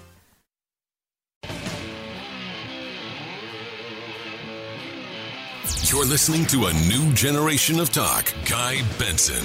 It's the happy hour here on The Guy Benson Show. Earlier in the program, we welcome back our friend and colleague, Bret Baier, anchor of Special Report, chief political anchor at Fox News Channel. I was on his panel last evening on TV. He hopped on the radio side with us here today. Here's part of that conversation. Well, let's try to dive into the last few news cycles that we've all watched together here on Afghanistan. The president, in his speech yesterday, mentioned a number of different things, including this statistic in Cut 17. Listen. Now we believe that about 100 to 200 Americans remain in Afghanistan with some intention to leave. The bottom line 90% of Americans in Afghanistan who wanted to leave were able to leave. And for those remaining Americans, there is no deadline. We remain committed to get them out if they want to come out. So, Bret, a few things here. I've always found the if they want to leave formulation to be a bit of a strange one. And he was kind of taking this victory lap in this defiant speech saying, well, 90% of Americans that want to leave, we believe 90% of them got out. We think there's a few hundred left, low hundreds. Number one, I'm not really sure if there's any clarity or transparency about where those numbers and percentages come from. Number two, the White House has now made a correction today, a clarification saying he meant to say 98% of Americans got out, not 90%. He said 90%. I'm not really sure that parsing of the numbers is really the debate that the White House wants to be having. What percentage of Americans did they leave behind? when the president said on national television they were going to leave none of them behind and would keep troops on the ground until they weren't left behind and then left anyway. They're having a real problem on messaging, let alone math.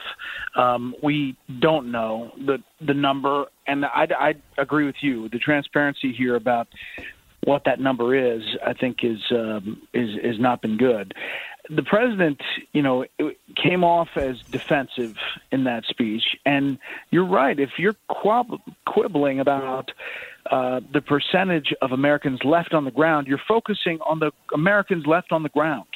And, uh, you know, let alone, we're talking here about Americans and whatever the number is 100, 200, 250. You've got thousands and thousands of Afghans who helped the U.S. through 20 years of war who also are on the ground. In fact, the State Department today conceded that the majority of SIV, special immigrant visa holders, did not get out and are still in Afghanistan. The majority. So I, just think that this whole thing is um, we're learning more and more every day. You have journalists left on the ground from Radio Free Europe and Radio yes. Liberty.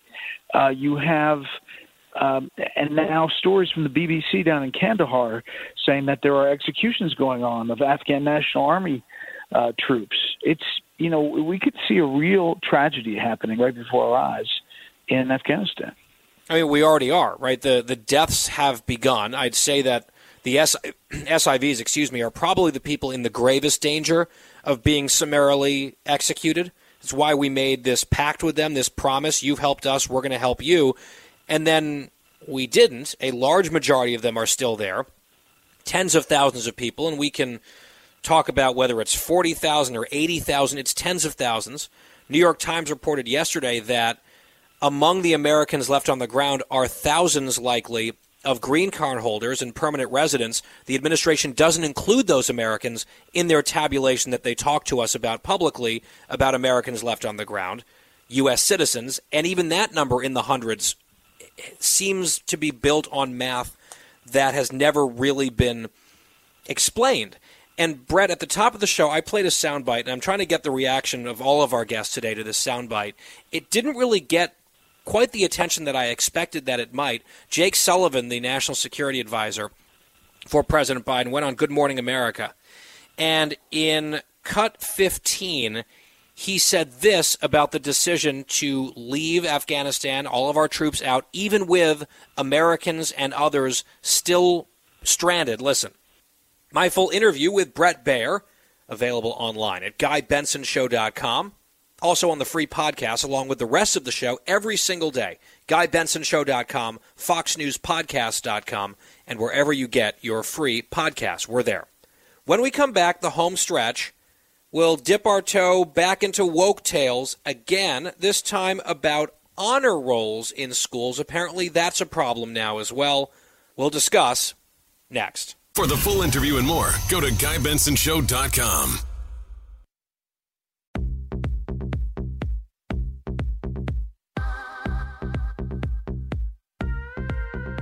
Home stretch here on the Guy Benson Show on this Wednesday.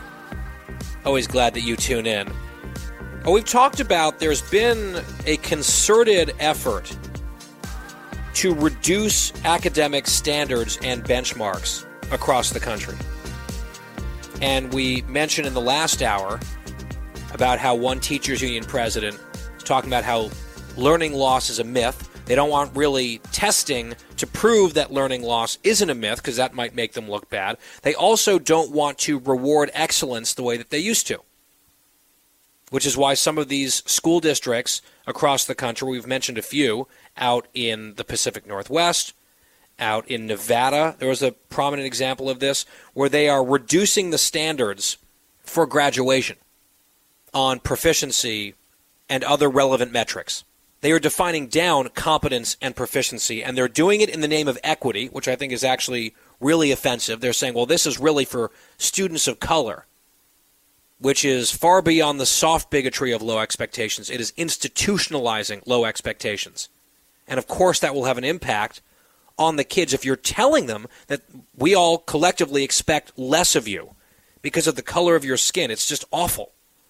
We've also seen that a number of schools around the country charter schools, magnet schools in particular, that have had for years successful competitive application processes where you have to get in based on merit, test scores, etc., that has been done away with. We've seen it in San Francisco, we've seen it in Northern Virginia, we've seen it in New York City. Merit is a bad thing. Merit is unfair. Merit does not play in to equity. There are too many students with this skin color who succeed in these realms. So let's get rid of the systems. Let's get rid of the standards. And the latest example, also in New York City, has to fall under the category of woke tales. Woke tales. Woo. Headline in the New York Post New York City wants schools to rethink honor rolls deemed detrimental to students not making the grade. They're remaking the grade, writes the Post. New York City's Department of Education wants schools to rethink honor rolls. I love this. At the left, they want us to reimagine community safety and policing. Let's rethink honor rolls and class rankings, too, because they're, quote, detrimental to some kids, according to new guidance. Recognizing student excellence via honor rolls and class rank can be detrimental to learners who find it more difficult to reach academic success, often for reasons beyond their control, the document states.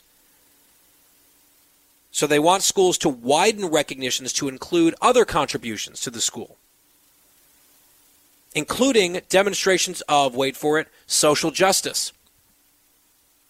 I understand that there are some people who have special needs who aren't going to be high achievers when it comes to academic learning.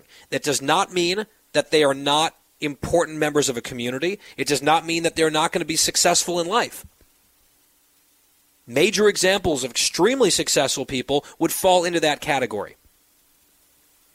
That does not mean that we need to get rid of the concept of academic excellence, class ranking, honor rolls for the vast majority of students who should have something to strive toward. We should be rewarding this stuff. We should be incentivizing this stuff. We should be celebrating this stuff. But because it's unfair and it's not equitable and it doesn't take into consideration the contributions of people, for example, who may not get good grades or study, but they're very good and impactful with their social justice activism or what have you. I mean, it's it's madness. Maybe you can come up with other metrics, other forms of recognition, right? If they're people with special needs, but they're amazing and they demonstrate integrity and kindness, there are other ways to point that out and to applaud that in some sort of official way. That does not require getting rid of honor roll, getting rid of class rank. I mean, there is an absolute assault against the concept of merit, against the concept of quantifying success.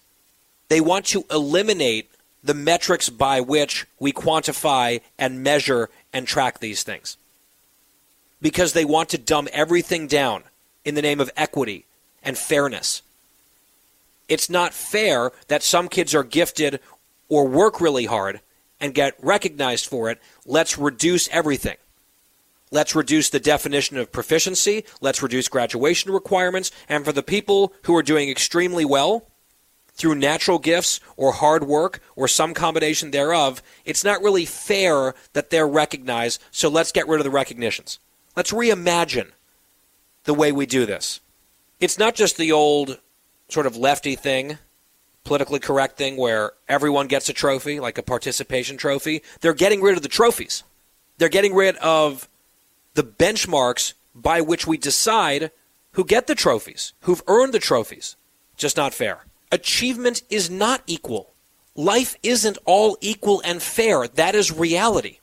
And we do a grave disservice. These woke brigades do a grave disservice by trying to get rid of any of the lines of demarcation, as if they don't exist, as if they don't matter, while telling entire groups of students, we expect less of you because of your background, because of your skin color. And imagine being a disadvantaged student whose ticket to a better life and more opportunities and a great college might go straight through your gifts, your hard work, your ability to achieve well and score well on standardized tests where a lot of colleges are saying, oh, we're not going to look at that anymore. That's not fair. That's not equitable. That's the ticket out for a lot of kids. Being on the honor roll, being ranked high in the class, you've earned that. Well, they've got to get rid of that too. It's like they want to trap you in failing schools and then also eliminate the ways that you can distinguish yourself. Anyway, we brought this up on the call earlier, on the planning call for the show. And producer Christine was waxing nostalgic about what was it, Christine? The one time you made the honor roll and your parents were blown away. Uh, they took me out. I remember it was in fifth grade. I got taken out to a very, very fancy dinner because I think they were in shock and they were very happy and proud of their little cookie. And then what? Next semester you couldn't pull it off again? Um, it was it was it was tough for Cookie. I I I got there. I maybe like one or two more times. I know in college I was much better. I was a much more studious student.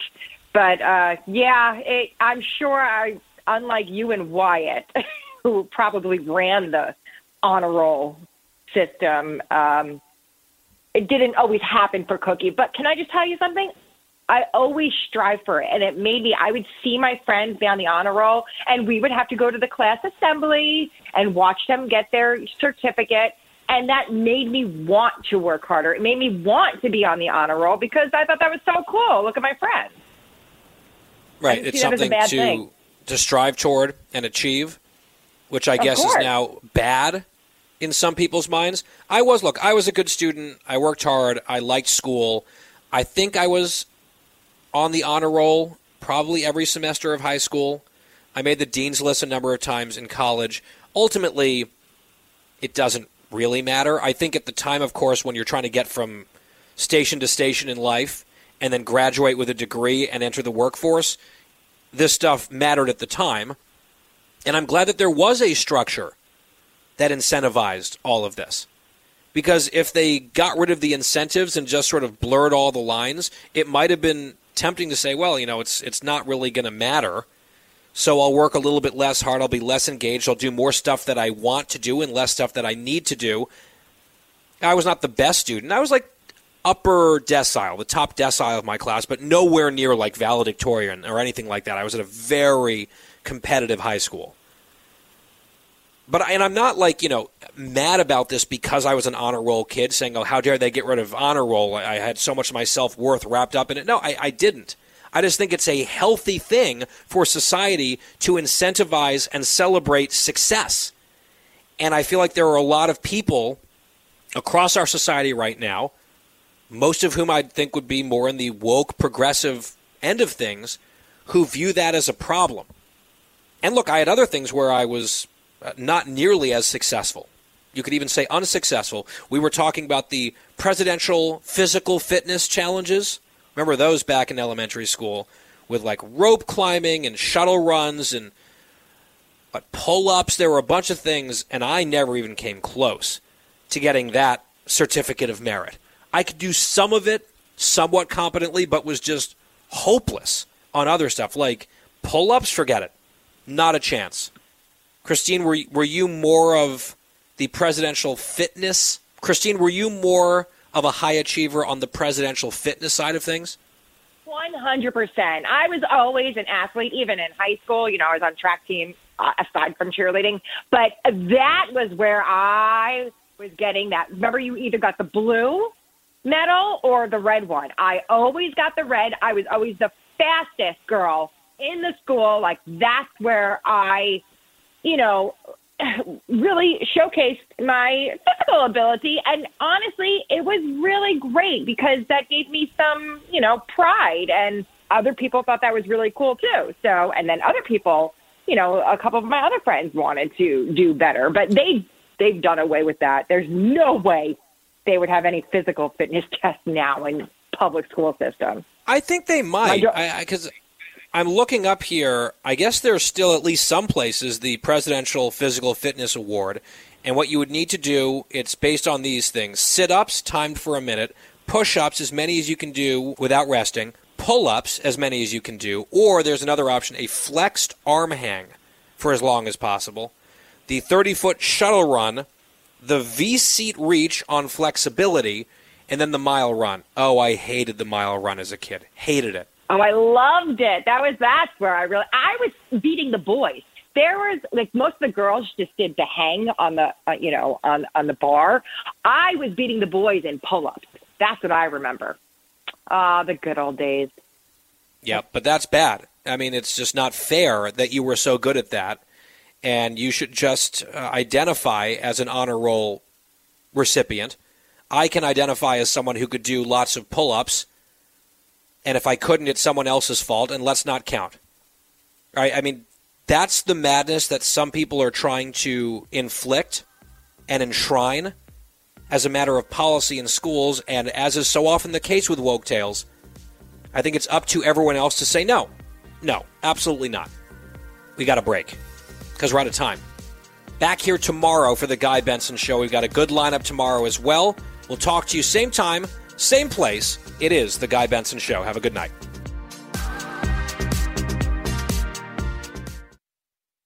Hi, everybody. It's Brian Kilmeade. I want you to join me weekdays at 9 a.m. East as we break down the biggest stories of the day with some of the biggest newsmakers and, of course, what you think. Listen live or get the podcast now at briankilmeadshow.com. From the Fox News Podcasts Network. In these ever changing times, you can rely on Fox News for hourly updates for the very latest news and information on your time. Listen and download now at foxnewspodcast.com or wherever you get your favorite podcasts. Listen to the show ad-free on Fox News Podcast Plus, on Apple Podcast, Amazon Music with your Prime membership, or subscribe wherever you get your podcasts.